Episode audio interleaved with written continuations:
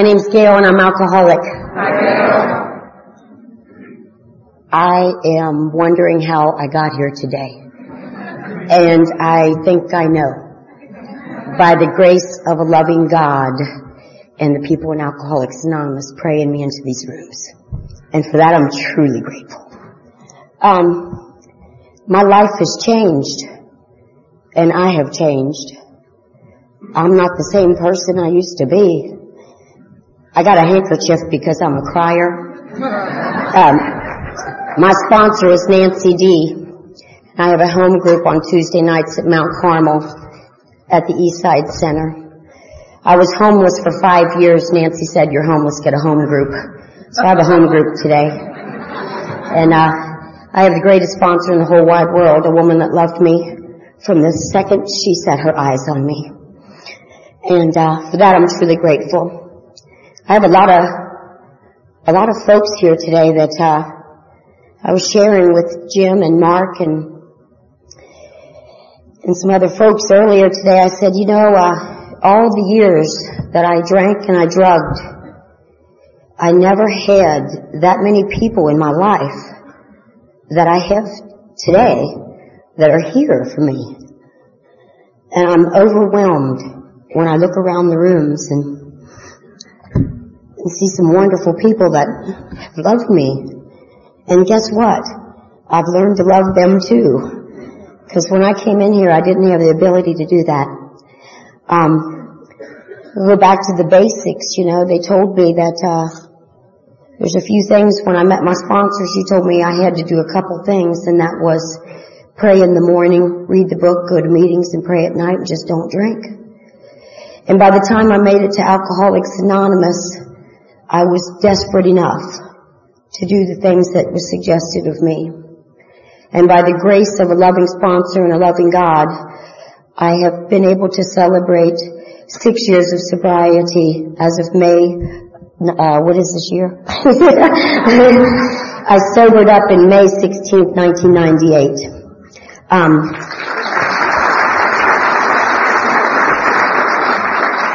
you know, this morning I kept saying, okay, God, you know, come on, get up with me, come on carry me through this, you know, and, and, uh, he, he has arrived. He's here right now, cause, uh, I don't feel like I did a few minutes ago. I'm, I'm grateful to be able to be his spokesperson today.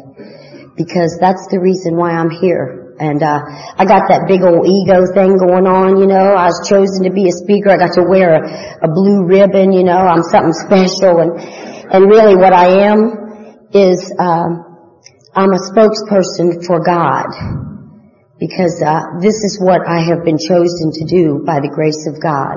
He says to me, you get out there and you carry the message. And, and my friend Gail told me today that I was a 12 step, you know. That, that that's what my responsibility is and uh, I am very grateful to be here. I, love Alcoholics Anonymous. Um, I grew up, Stacy, Stacy remembers me. I graduated from the Women's Recovery Addiction Program in Covington, Kentucky. And, uh, I gave her some hell while I was there. She was the, one of the ladies that worked there and tried to drag me out of bed in the morning. I'm like, what? you know, I am me. so anyway, uh, thank you, Stacy. Um, I uh, am supposed to tell in a general way what I used to be like and what happened and what I'm like today. And I've already told you that I'm not the person I used to be. Um, I have four children, ages 16, 17, 25, and 27. And I bring up my children a lot. Uh, I whined for many years because I was a single parent. And if you were a single parent, you drink too. And, and if you had to work and take care of all these kids, you drink too. And if you had to do what I gotta do, you drink too. And I used that excuse for probably 15, 20 years of my life and uh, I got here by running out of excuses, you know. But I grew up in a little family uh, on the east side of town. I'm a river rat, a, a little town called New Richmond, Ohio. And, you know, when we're growing up in a, a family, uh, God, I love being here. Everybody just looks so damn bright, you know? Y'all wear bright colors and stuff and it's really nice. I like those colors you have on. anyway, they told me that I'd start, Sam told me, wait till you start seeing the colors. You know, I, I'm seeing some colors today. That's cool. Anyway, um, I grew up in this little family and I had a mom and I had a dad and I had some brothers and I had a sister and I had some good friends growing up in school and, uh, I remember when I was a little girl, Gail, my friend Gail's here today. She's known me all my life. She could probably tell you my lead better than I can. But, uh, we used to play jacks and we did the hula hoop and, uh, I remember the jumping thing where you put it around your ankle and you jump over the ball. And life was good, you know. I was a, a very happy little girl. And, uh, I grew up in this family and, uh, things happen in your family, you know. I've learned in alcoholics that, uh, in Alcoholics Anonymous that the way you grow up, you feel is pretty normal. You know, I really believe that I had a really normal household and everybody in it was normal and my sheets on my bed were clean and my dad worked every day and my brother one occasion said he loved me and my sister was alright, you know. I had a grandma and stuff. I had a grandpa and, uh, I, I had a pretty normal family. We had a dog and, uh, he, I think he bit Gail once or so. He bit Janet. He, he used to bite that should have told me something. We kept this collie around for like 10 years, man. Everybody'd walk in the door, he'd bite. And, and we just keep him and he just bite everybody. But anyway, I don't know where that came from. But, uh, I grew up in a really, uh, functional, dysfunctional family. And I remember, uh, I don't know if my dad was alcoholic or not, but, uh, I remember going into the bathroom and underneath the sink I'd find that empty bottle, you know, and underneath the car seats I'd find an empty bottle and I'd find empty bottles of liquor laying around all over the place, you know, so I've learned now that my dad drank every day, you know, but I don't ever remember seeing my dad drunk. He was not a violent man and not a belligerent man and he worked every day and he took care of the family. My mom used to cook big meals and she was, uh, probably, if we would look at it now, a definite Al-Anon candidate because, uh, she made our beds every day. She vacuumed every day and our house was spotless because my mom made sure it was. And I didn't know she was so sick, you know. She's just trying to take care of all of us, and she did a good job at that. Um, never heard a whole lot about uh, God growing up. I do know that uh, I attended the Catholic Church, and uh, they spoke in Latin back then, and I used to just get in trouble in church for talking so much, and I never heard a word they said. I you know, I did a few Hail Marys. I used to go to confession on Saturdays because they told me I had to do that so I could take communion on Sunday. So I remember I started lying like really early, you know. I'd, I'd go into confession and say, bless me, Father, for I have sinned, you know. And I was trying to make up some sins. And I used to make up all these sins, you know, and then I'd come out and I had a, I had a, a good reason to be able to go to confession, you know. And that's the way I lived. But I grew up in, um, I had a pretty good life and, uh, elementary school was pretty cool, you know, I, I won the, uh, the Easter egg, uh, hat contest. I won the red, white, and blue bicycle contest on the 4th of July. And when I look back on that, I didn't do any of it. You know, my mom did it all. She decorated my hat, decorated my bike. I won it all. I won the Halloween contest, you know, for the be- most beautiful. And every, when I was growing up, everybody always used to say, are you Chinese? Are you Japanese? So my mom dressed me up on Halloween like a Japanese woman. So I won, I won the most beautiful. I was embarrassed. but my mom did everything for me, you know, and, uh, she did everything for all of us. As I grew up, I started junior high school and life was good. Uh, we had a pretty good family thing going on, you know, some incidences happened in my family, but, uh, we swept them under the carpet. And we kept our mouths shut. We didn't tell anybody. And that's how that went. And, uh, we put on a good front. Um, junior high came, high school came, and, uh, knocked at the door one night, and, uh, police officer standing at the door, and he said, you know, I remember him telling my mother, he said, he said, you know, your son won't be coming home anymore. And I'm like, what's up with that? You know, I had a brother that was just about 16 months older than me, so him and I were tight. And then I had my two older brothers and my older sister, so it was like two separate little families. And uh, my brother was killed in a car accident uh, out on US 52 in Point Pleasant, Ohio. And I remember the police officer saying, your brother won't be coming home anymore. And I looked at my brother Steve and we started laughing. And it was like, it's funny, you know, and it was that shock of something. I don't know what it was, but I immediately, uh, picked up the lying and, and, uh, making up stories. I remember I said, here's how we'll deal with this, you know, we'll just tell everybody he went away to college and he's never coming home. So I put my little pink dress on and I went to his funeral and I skipped around and I was having some fun, you know, because I had convinced myself of that lie. So I never, I never suffered any grief or I never suffered any pain of losing a family member until many, many years later. So that was the story of uh, how it began with my lying. I lied to everybody every day, all the time. I made up reasons why I was who I was. If you said, wow, I like your dress, I only paid five bucks for it. Well, I paid 25 for it, you know? And if I lied about everything and really didn't have any reason for it, you know, I don't know what I was trying to do. My dad used to say things like, uh, Gail, you're just like a chameleon. And everywhere you go, you know, and it's the truth because everywhere I went, I was just like you. And then I was just like you. And I was just like you. And I thought that was a really good quality about me. But what I learned was I had absolutely no clue who I was. I didn't know what my favorite color was. I didn't know really what I liked to wear. I just did what you did. And you liked me for it. And I appreciated it. So I was probably like the most popular person in school because I hung out with everybody and I loved y'all because I wanted you to love me back. And you did junior high came, high school came, you know, and I, I tried out for cheerleading and I was the cheerleader in the ninth grade and, and in the tenth grade and in eleventh grade and twelfth grade and I was a real good cheerleader, you know, I, I wanted to be. I loved school. I loved school. It was fun. And, and I've got some teenagers right now, 16 and 17 that, that don't like school, you know, and I just remember how happy I was at school. My freshman year, age 15, I uh, picked up that first drink, and I picked up that first drug, and I picked up another drink and another drug. And I liked alcohol, and I liked it from the very beginning. It made me feel good, and actually, it made me feel like I fit in.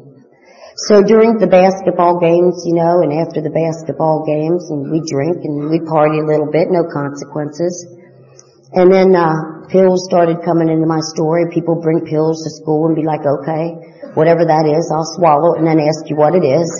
You know, and I can remember my senior year, I tried out for cheerleader. I was passed out like eighth period when they announced who the winners were. So I, I didn't know I was a cheerleader until like that Monday morning. But, um, that's how life began for me. And, and I can look back on it now and think about from the day that I picked up that first drink is the day that my life started deteriorating. And it was a long journey.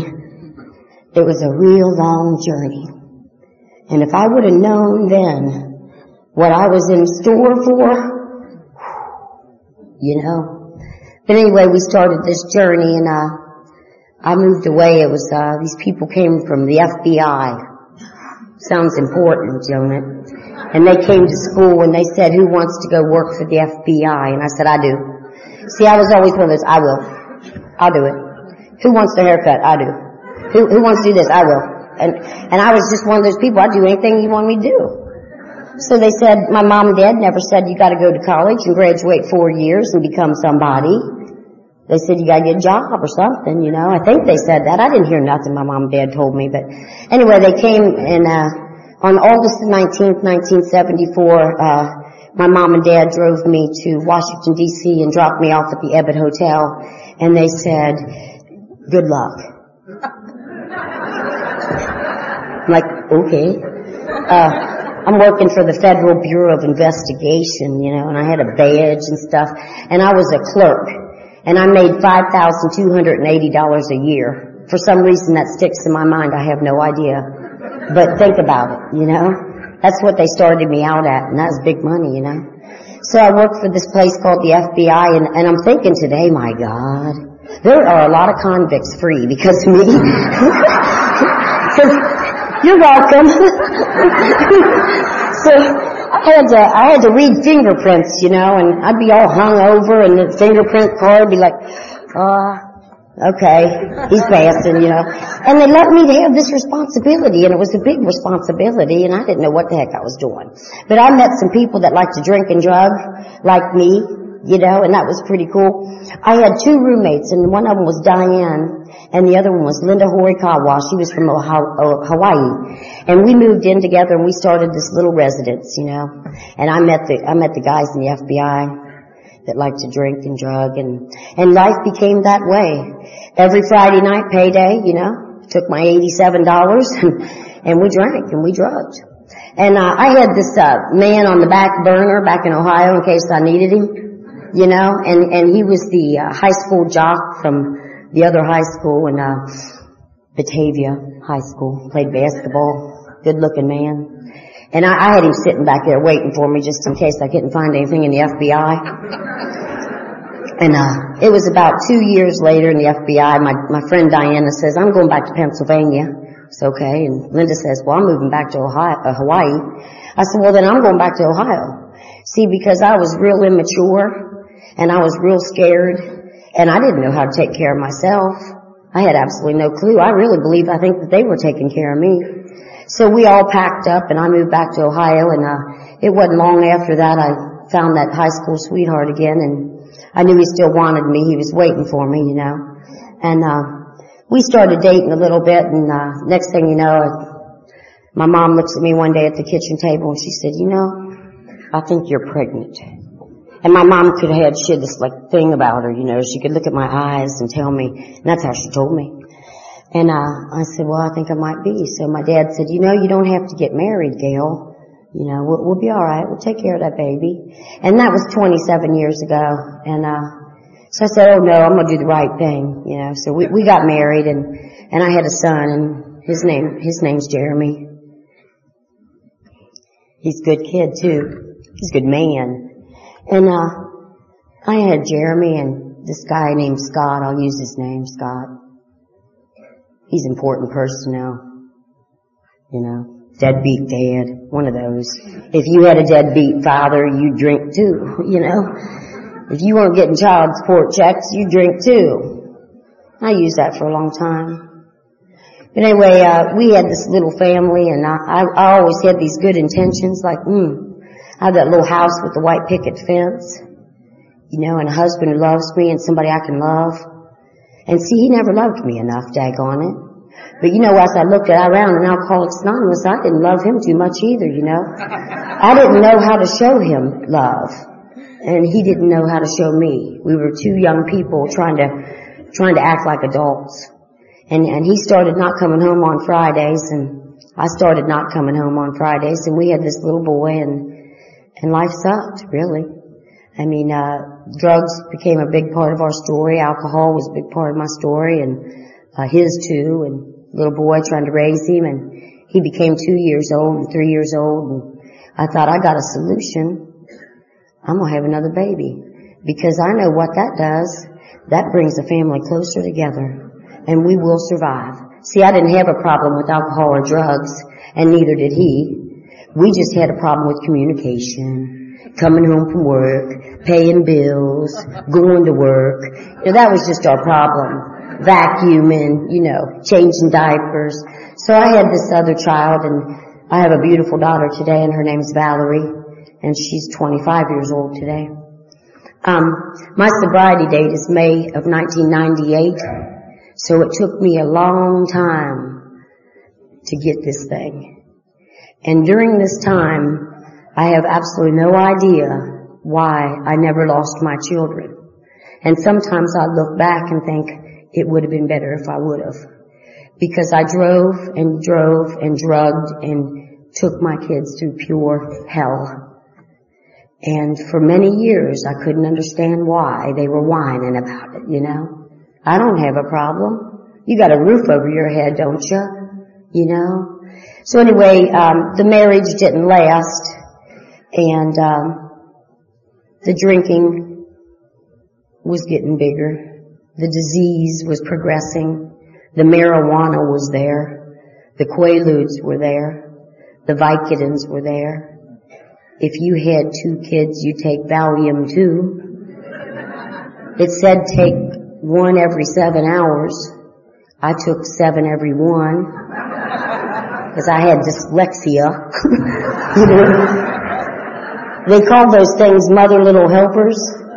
And then I learned later they were called forget-me-nots because I couldn't remember anything the next day. So I drug these kids through a little bit of pain, just a little bit of pain, and uh, divorce. My mom and dad had since moved down to Fort Myers, Florida, and they called me up on the phone and they said, Gail, won't you come down here? Get a new life, new beginning, new start. And the word new sounded good to me because I always was looking for something new, you know. If I can just do this, or if I just had this, or if I just had that, life will be better. Florida sounded good, the ocean, sand, you know, mom and dad, and they were good people. They lived in a little uh, mobile home down there and they made some room for me and my kids. Valerie was probably almost a year old sitting in, sitting in her playpen. She couldn't sit up yet because I laid her down with her bottle all the time. She got on my nerves, you know. So she laid down in the playpen all the time. When I got her to Florida, my mom knew there was something wrong. So she started sitting my daughter up. And she taught her how to sit up and hold a bottle. She taught her how to eat. And she taught her how to say words. Cause she was just shoved in a corner. I had other responsibilities. So I took that geographical change and I took me with me and I was the same person. Nothing changed about me. And I went down there and I got me this job. See, I had worked for the FBI. So I had a pretty good resume. I hadn't been arrested or nothing, so it looked good. I could put a suit on and, and manipulate my way into a position. So I got a job working in Fort Myers, Florida for a, a judge down there, just being a clerical person and I felt real good about myself. I knew, I knew now life was going to be good. I was going to be a good mom. I always had good intentions because I heard somebody say tonight or last night or this morning that we always loved our kids. I was a bar person that sat at the bar and told you how much I love my children. But if they call, don't tell them I'm here. You know, that was me. But I'm telling you, I loved my children. I just didn't know how to stop drinking or drugging. I didn't have a problem. So I moved down to Fort Myers, Florida, and I met him. And he was, uh, he was a lawyer and he had some money and he wined and dined me for a little bit. My dad told me he looked like my father. He said, Gail, he looks old enough to be your dad. I said, no, he doesn't. You know how we just have that delusion? You know, and I just thought he was just, I thought he, he, he cared about me, you know. And we went through a few years down there in Fort Myers, Florida, and he provided me with babysitting service, and he provided me with a lot of alcohol, and he provided me with a lot of drugs, but see, he took me places. He took me to New Orleans and Arizona. And the whole time my life was deteriorating. My kids were spending Friday through Sunday at the babysitter. And then it was Friday through Monday. And then it was Friday through Tuesday. And then when Tuesday come around, I forgot where they were. So I'd be running around that low income apartment house that they let me move in and paid me $8 a month to live there trying to find my kids because I couldn't find them. I remember Valerie got so sick down there one time. I couldn't find her. But anyway, that's how my life was there. I found a drug down there in Fort Myers, Florida, and they called it cocaine. And they told me that if I do cocaine, it'll keep me up. and I could drink more. Cause that was one of those lightweight drinks, man. I, I'd drink a few beers, I'd be like tired. So I just found this other stuff and there I go. Give me another 12 pack. Give me another shot of whiskey. Give me another shot of this. Give me that tequila. And that, that became my second source, you know. Every time I took that first drink, it led me to places that I never thought I'd ever go. I ended up uh, using a lot of that stuff because he provided it. And I ended up drinking a lot and drugging a lot. I lost that job at that courthouse. I got a job at a bank and I lost that job at the bank. And I lost that other job and the other job and the other job. And before you know it, the only priority that I had in my life was drinking and drugging. My son, who was now five years old, was walking my daughter, who was three, to daycare. I remember one day I sent him over to the store in his underwear, and he was totally humiliated. And I said, you go to the store and get a box of cereal and a gallon of milk and bring it back. And that's what he did. And I used to think my life was manageable when we had a loaf of bread and a gallon of milk in the refrigerator. And I used to think my life was manageable when the kids had sheets on the bed. And I used to think my life was manageable if they weren't starving. Because I justified my drug and alcohol use for a long time. Time went on and I couldn't snort that cocaine anymore. And I became an intravenous drug user. Some people call us junkies. And that's what I did. I got real sick down there in Fort Myers, Florida, and I needed another drug addict to tell me that. And, uh, Children's Services knocking on my door. I don't have a problem. Got my first DUI down there, so I had my uh, lawyer friend. So I was something, you know. I had a lawyer friend.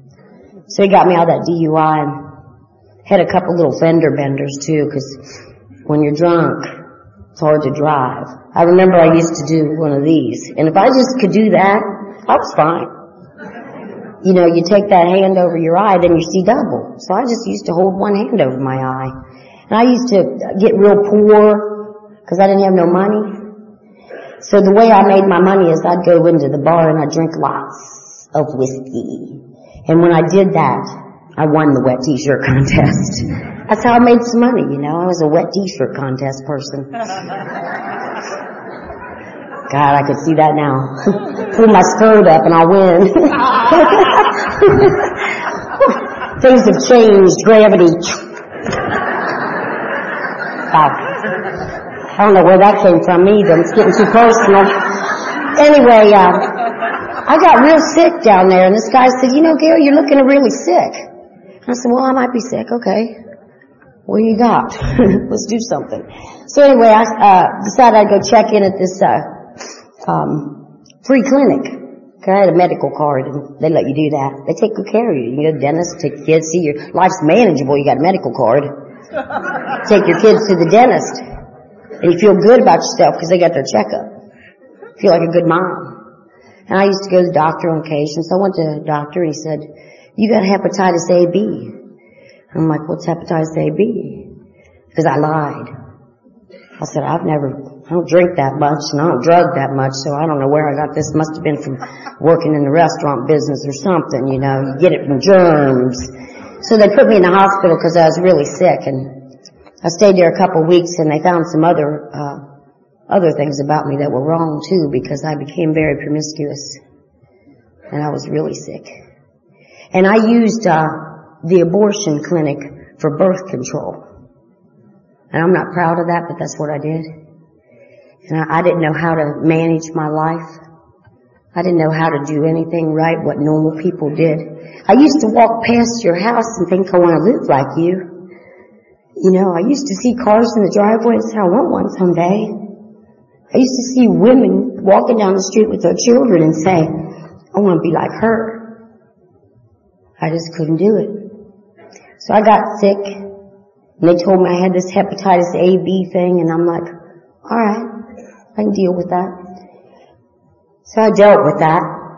And one day I can remember I was out at this guy's house and I called my dad and I said, Dad, this man is offering me the world.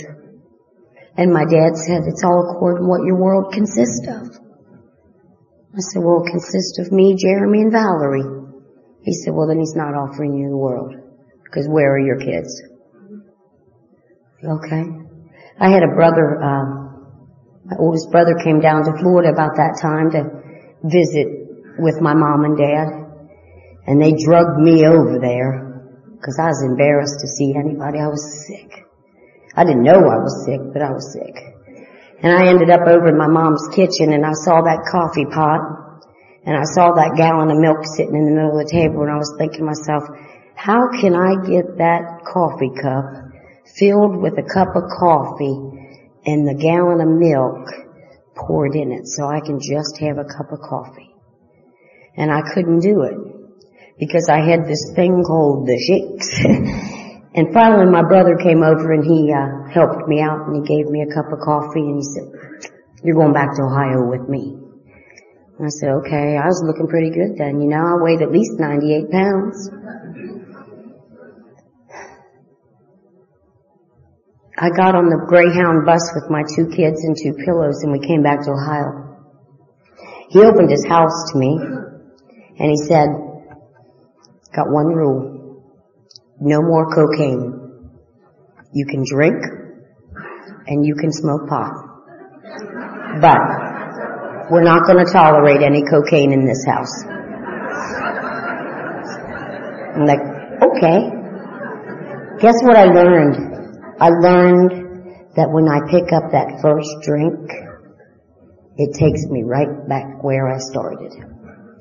So anyway, life went on and I had my son and my daughter up here and my little boy's getting bigger and he's getting bigger and he's getting bigger and he's five and he's seven and he's nine and he's ten. And, and Valerie is four and five and six and eight. And life's still doing the same deal to me. If you were a single parent, you drink too. If you had to do what I gotta do, you drink too. If you had my nerves, you take Valium too. You know, if you got an achy shoulder, you'd probably do some Vicodin. I did it all whenever I could, however I could. I started my first uh, series of treatment.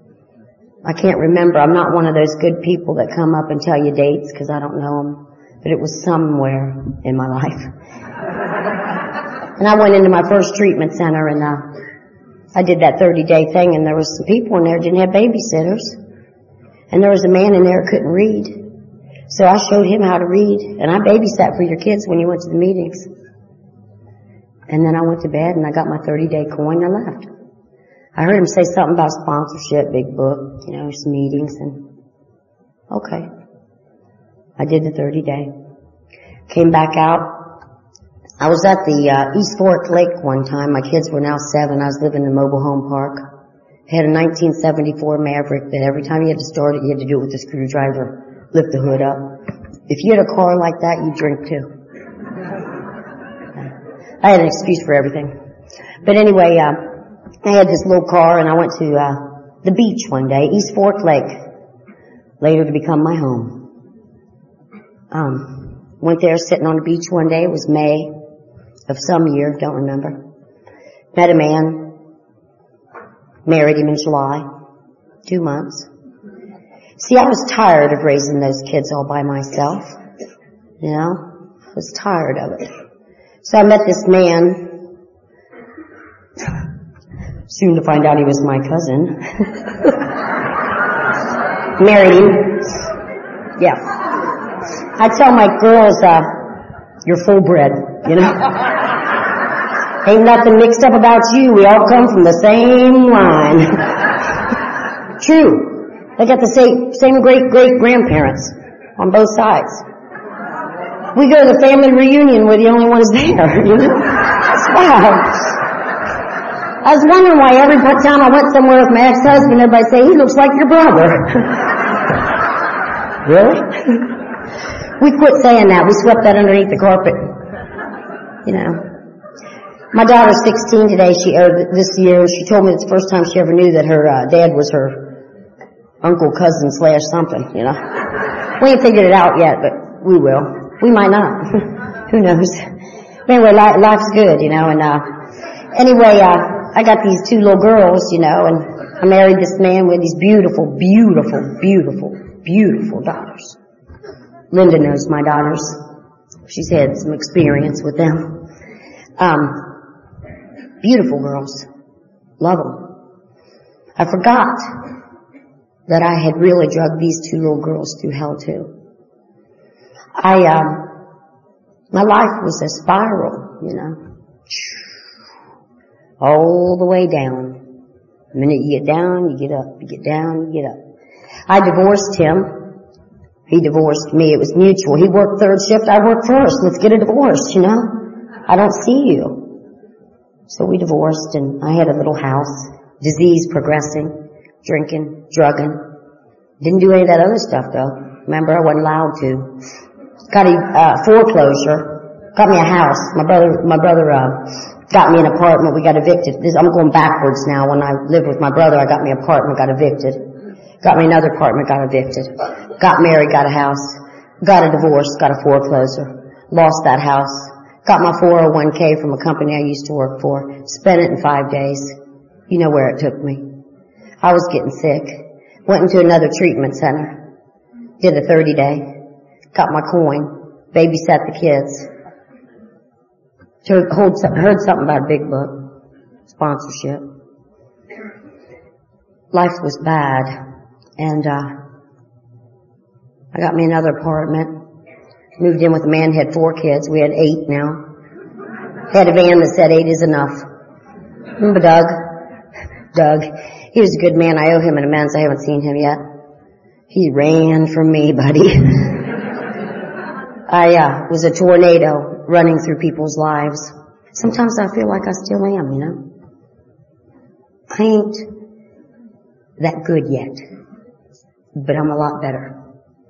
Um, four kids back into the apartment, lost the house, evicted, lost the job, evicted, treatment center, 30 day, 60 day, 90 day, a lot of treatment. I, I, it's funny because I look back on it now, treatment became a uh, solution, creditors, eviction notices, where are you going to go? Treatment, I got a problem. I got a problem, maybe they can help me. I remember uh, being in treatment one time and uh, I said, I can't believe my mom's not bringing me clean clothes. And my counselor said, why would your mom bring you anything, you know? You don't deserve anything. All of a sudden we get sick and we get in treatment. We expect everybody to come take care of us. You know? We expect that. Where's my quarters for the phone calls? I still smoke, don't you know? Where's my cigarettes? I always felt like people owed me something. Because if you had my life. But anyway, uh, life went on and there was a summertime when I ran out of references and I ran out of uh, application information. I ran out of deposits and I ran out of family members. Since that time, uh, I forgot a little story about uh, my brother that was real close to me, the one that was like 17 months after me. He was killed in a car accident by a drunk driver, and I swore to God I would never do that, you know. So by that time I had lost two brothers, two members of my family, and I'm like, if you had to go through that, you drink too. So that was another excuse. But it was a summertime and we had nowhere else to go and no more, uh, nobody to take us in, you know. Nobody cared anymore. So we pitched a tent over at East Fork Lake and we lived over there. And I told my kids, we're camping. We're just going camping. And they were fine for the first two weeks, in the first three weeks. And then we had to move from loop to loop because you only got to stay there two weeks and then you had to move to another loop. So our address was Loop C, East Fork. And I, I tell you, talking about insanity of this disease, I had a living room, a dining room, I had a refrigerator, I had it all right there at East Fork Lake, buddy. I had no problem. I didn't have a drinking problem. What are you talking about? Broke my ankle over there, so the Vicodins helped, you know. So we lived over there at East Fork Lake, and that following year, we lived at the homeless shelter. And I can remember, uh, the counselor there, the lady that ran the homeless shelter, she said, how does it make you feel to know your kids are so happy to be here? I'm like, I don't know. You think they're happy to be at the homeless shelter? But they were. Because they had a bed and they had meals. They had a roof. They had things that I didn't know how to provide them with anymore. My disease uh, had totally absorbed me. In and out of treatment. Three months, nine months, or excuse me, three months, 90 days, two months, six months, saved my life. I remember that one. I, uh, ended up, um, losing everybody that ever cared about me. My brother-in-law was a wonderful man, and he said, I got a house over in Dayton, Kentucky that you can rent, and I get your child support check every week because if I don't get it straight to me, I know you're not going to pay the rent. So he allowed me to uh, move into this house over in Dayton, Kentucky. My oldest children, my son, uh, I got to remember this little thing too because it plays an important part. My son was growing up and he was 10, 11, 12, 13, 14, 15, 17, 18, hair under his armpits. He was a man. And I'm still doing the same thing that I used to do. I moved into this house over at uh, Dayton, Kentucky, and I had to work for a living. I didn't have a car because I had had my fourth DUI and had totaled that station wagon that my mom gave me when my dad passed away to take care of, and I didn't take care of it. I totaled it, so I moved uh, over on the bus line. I got a job working at a hotel called the Cincinnatian Hotel. I felt important there. I was 98 pounds. And I moved into this little house with my daughters and I spent a lot of time with the babysitters. What I look back and see what happened is my life started doing the same thing it did again. I was going through another set of kids because I had already destroyed the life of the two older ones and now I was working on the life of two more. And that's exactly what I was doing. I moved into that house and I had to catch that bus. And you have to be there at six o'clock in the morning because I serve breakfast. Long walk down that hill. Drop those girls off at the babysitter in the morning, walk down to the bottom of the hill, go into this Ohio station. I needed something to keep me up, so I bought those little white things. And I had those little mini white things. And I started out with about five or six or seven or eight or nine or ten or twenty or thirty. And before you knew it, I was doing about a hundred of them a day. I couldn't poop. You know, I could not pee. And my body was dying. Like Billy said today, uh, what was most important to me was it wasn't about the physical death that I was experiencing.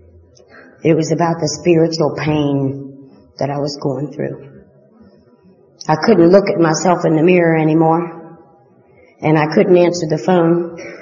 I couldn't answer my door. I couldn't pay my bills. I couldn't listen to my mother on the other end of the phone. I couldn't accept help from my sister anymore because I didn't deserve it and I was just dying. I uh, couldn't make it up that hill after I got off work at 2.30 in the afternoon. So I had some friends over there at Smitty's bar and they'd take me up the hill. That's all I had to do was get off the bus and go to Smitty's. And I can remember by this time in my life, the only way that I could light a cigarette was to go into the bathroom. It was like premeditated. I had to plan it from the time I got on the way to the bus. And I, uh, would think about what I gotta do when I get there. And I'd go in the bathroom and I'd light that first cigarette like that because I didn't want you to see me shake so bad. So I'd come out of the bathroom with that cigarette in my hand and my Budweiser was sitting there and I'd take that drink of Budweiser and be like, yeah, I'm okay now. Give me another Budweiser. And my kids call, don't tell them I'm here. Four o'clock, kids call, don't tell them I'm here. Call that babysitter and tell them I'm going to be late. Seven o'clock, oh, there he is. Hmm, there's my man. Something keep me up. Let's do it. 12 o'clock, 1 o'clock, ooh, I need some Valium, bring me down. More medicine I took, the sicker I got. That's what it says in the big book. And that's what I did. So I'd start that day over about 4.30 in the morning, drag those kids out of bed, throw them off the babysitter, get, do those hundred things.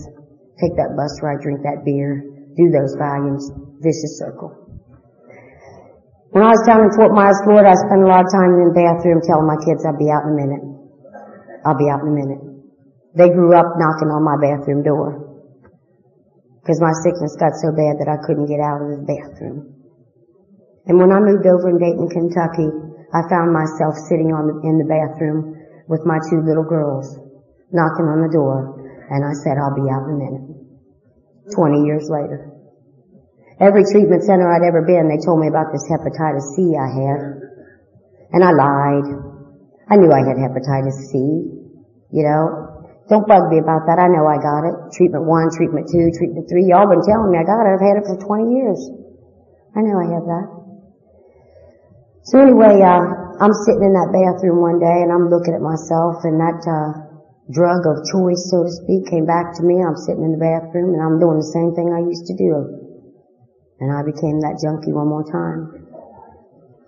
And I looked at my kids and I couldn't open the door. And I called that ex-husband, that resentment I had, and I said, I need some help. And he said, I'll be right over. I had chicken wings in the refrigerator so my life was manageable. I had tip money every day, so they ate. You know, I had money to pay a babysitter too. My life was manageable. But at this point in time, something happened to me that day. I knew I was dying. I knew I was spiritually dying. I heard a lady in the lead say the other night that we have a spiritual illness and the only solution is a spiritual solution. And I was spiritually bankrupt and spiritually dead. And I called him and he came over and got me and he took me over to St. Luke Hospital. And I was in that psych ward and I loved it. I had a friend named Patty. She rocked all the time. And I wanted to rock like Patty, you know? And they gave me the medication. I was walking, and bouncing off the walls, and I knew I had was right where I needed to be.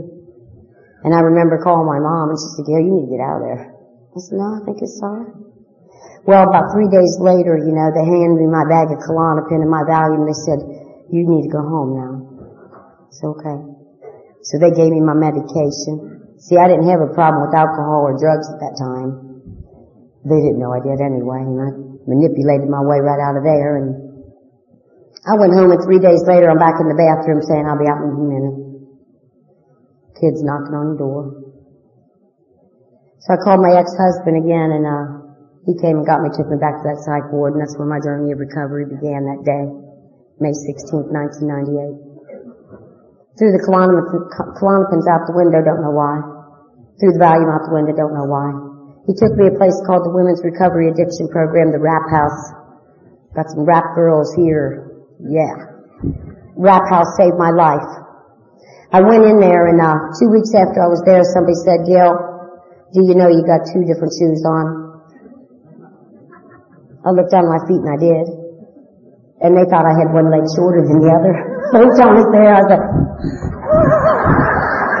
crazy. I phased up, phased up in rap, and I had these wonderful people that loved me.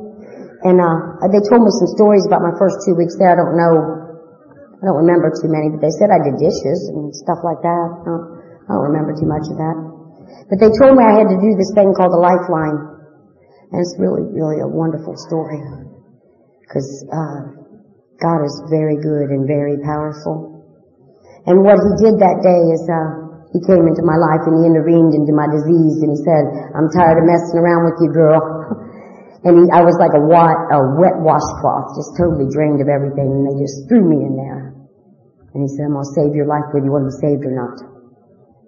And they said, you got to write a lifeline. And I said, well, where do I begin? They said, at the beginning.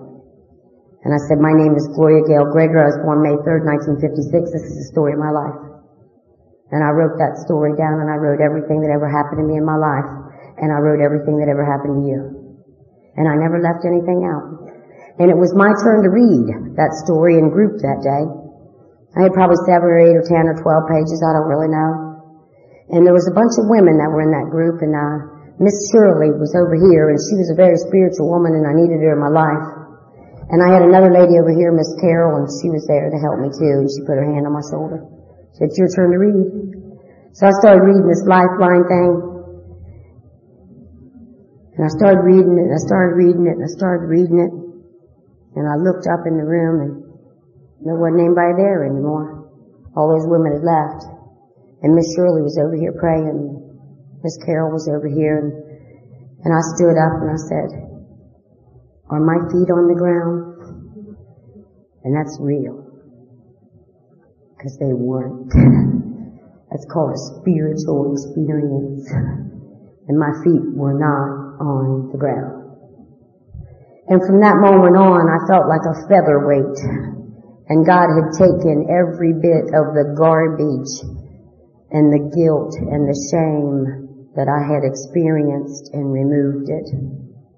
And he said to me, do you want to live or do you want to die? And I wanted to live. My son came to see me about four months into sobriety and he's standing out on the steps and he's looking at me, giving me some eye contact. So I hadn't looked at my children in five or six years. I couldn't. I stole from them. I cheated them. I hurt them. I couldn't look at them. That day I turned around and I looked at my son and I said, what are you looking at? And he said, you look so awake. And I said to Nancy, I said, what did he mean by that? She said, you've been sleeping for 25 years. See, he seen something in me that was new and fresh and a beginning. That was in May of 1998. I got to go to my daughter's high school graduation that same month. She graduated at age 18. My son went. My two daughters went with me. This lady kept coming in on Mondays and I was desperate some people say you gotta be real picky about your sponsor. Make sure you got something in common with her. Make sure you like her. You know, be picky. Well, when I got here,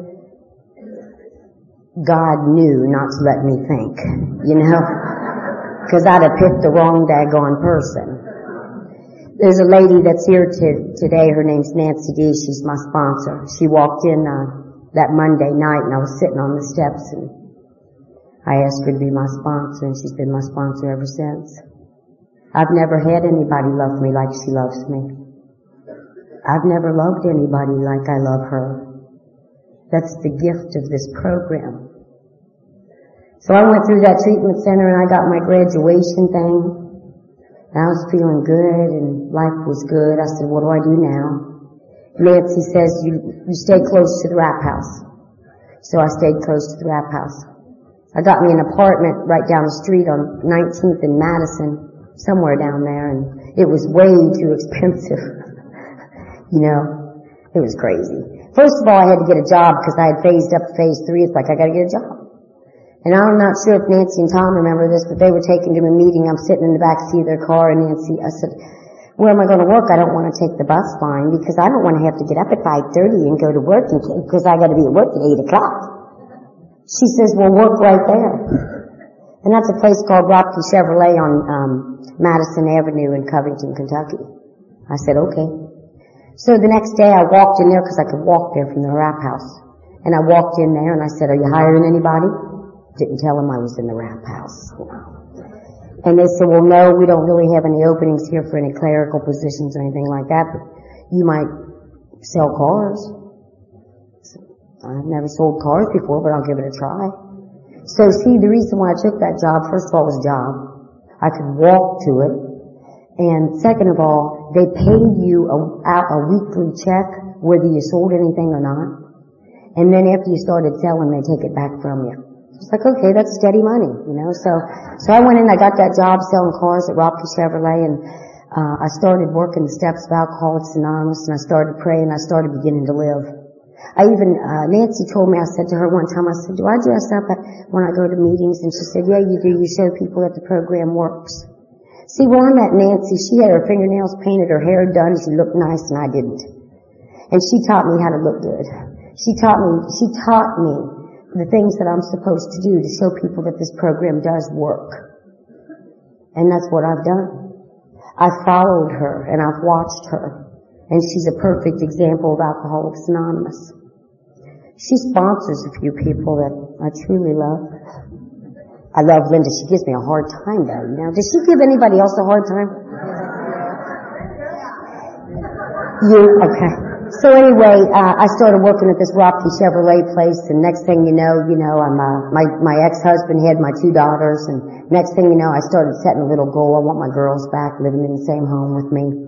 So there was a job opening at a place called Joseph Chevrolet over on Montgomery Avenue, and the deal was you get a car.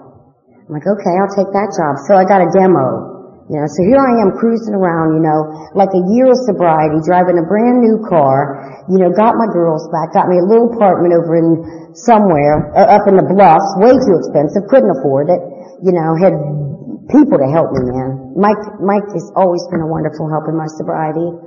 I don't know what I've done without him. But, um, I knew this was too expensive, so I moved back. My goal was to get back over on the east side of town. So I did that and I got me a little apartment and I remember one day I was working at Joseph Chevrolet and I was pretty daggone good at what I did. And the only reason I was pretty good at what I did is because I was practicing the principle of Alcoholics Anonymous in all my affairs and I was getting on my knees and I was praying and I wasn't drinking and I was working the steps and I was doing the best to my ability. And I did not want to live like I had lived.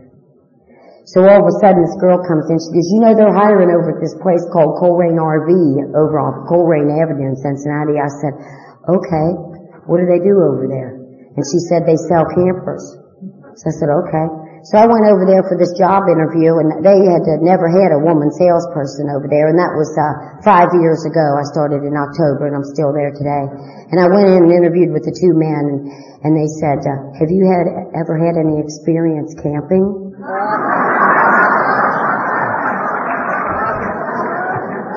And you know, I am an expert at camping. I can cook anything on a campfire. I love to camp. And I told them I had plenty of experience in camping. And, and they hired me. And uh, the first year I was there working for Colerain RV, uh, I learned early on Alcoholics Anonymous first. God first, AA. Anything you put in front of AA, you're going to lose anyway. Okay? I want to live. I don't want to die. Keep it simple. So I started working this place called Colerain RV and I started selling campers. My second year there, I was doing pretty good. Third year there, as top salesperson. Top saleswoman. Third year there, top saleswoman. Fourth year there, top saleswoman. And you know, the reason why I share that is because it has nothing to do with me. Because if I still were the same person I was when I came into these rooms, I wouldn't be working at Colerain RV. I wouldn't be the mother I am. I wouldn't be the sister I am. I wouldn't be the daughter I am. It's only by the grace of a loving God and Alcoholics Anonymous is why I'm here today. So I have a great job. I got that house I dreamed of having. I don't sit in bars anymore. I changed my music. I love God. I pray. I try to be useful to him and to others. About a year ago, sitting in a meeting saying, wait a minute, Gail, you're going around bragging about what Gail, God's done for you. It's time to do something for God. So that's what I try to do today. It's all about what can I do for him. And what really happens is when I do something for God, I'm usually doing something for somebody else. And that's pretty cool. And at night, Dick Hedger taught me this one. He said, get on your knees and ask God to treat you tomorrow like everybody treated, like you treated everyone today. That's deep. Because some days we don't treat everybody right. So I try minute by minute, hour by hour, step by step, to treat everybody like God will treat me tomorrow. And I don't always do it right. I tell you what, I got to walk my daughter down the aisle last year for her wedding and I got to, I got to financially pay for her to have the most beautiful Cinderella wedding that you have ever seen. And guess what else I got? My son walked down with me. And my daughters were the junior bridesmaid and the bridesmaid. And another gift that I got in sobriety is I get to set an example for my young teenagers who are working on their lead. You know? Another gift I got in sobriety is I went to that liver specialist And he said, we're going to do a biopsy and we're going to start you on that interferon stuff. I knew I had hepatitis C. And he brought me back in about six weeks later and he said, sit down. And I sat down. He said, this, you're not the first person this has happened to and you probably won't be the last, but you don't have any signs of have hepatitis C anymore. Well, I don't trust God. So I said, I want a second opinion because I didn't trust God. And see, God removed that from me. Why? So I could be here today to carry the message. So I can tell you that Alcoholics Anonymous works. So I can carry the message from God to you, through me to you, to tell you that He's taught me how to love, to tell you that I want to be loved, to tell you thank you for letting me be who I am, and, and thanking God for letting me accept you for who you are. I've never had so much joy in all my life Tom Dorgan. Tom D said, just sit down because you're going to go on a journey of a lifetime. And he told me that about four years ago. And now I know what he meant. And guess what else they tell me? It's only just begun. Whoa. Whoa. So, you know, I get to stick around here tonight. I get to look at these colors, the new pair of glasses. I get to eat good food. I get to love good people. And I get to stay sober one more day only by the grace of a loving God and the fellowship of Alcoholics Anonymous. I thank you for listening to me and I thank you especially for asking me to be here. And I really, really, really love my life today. Thank you.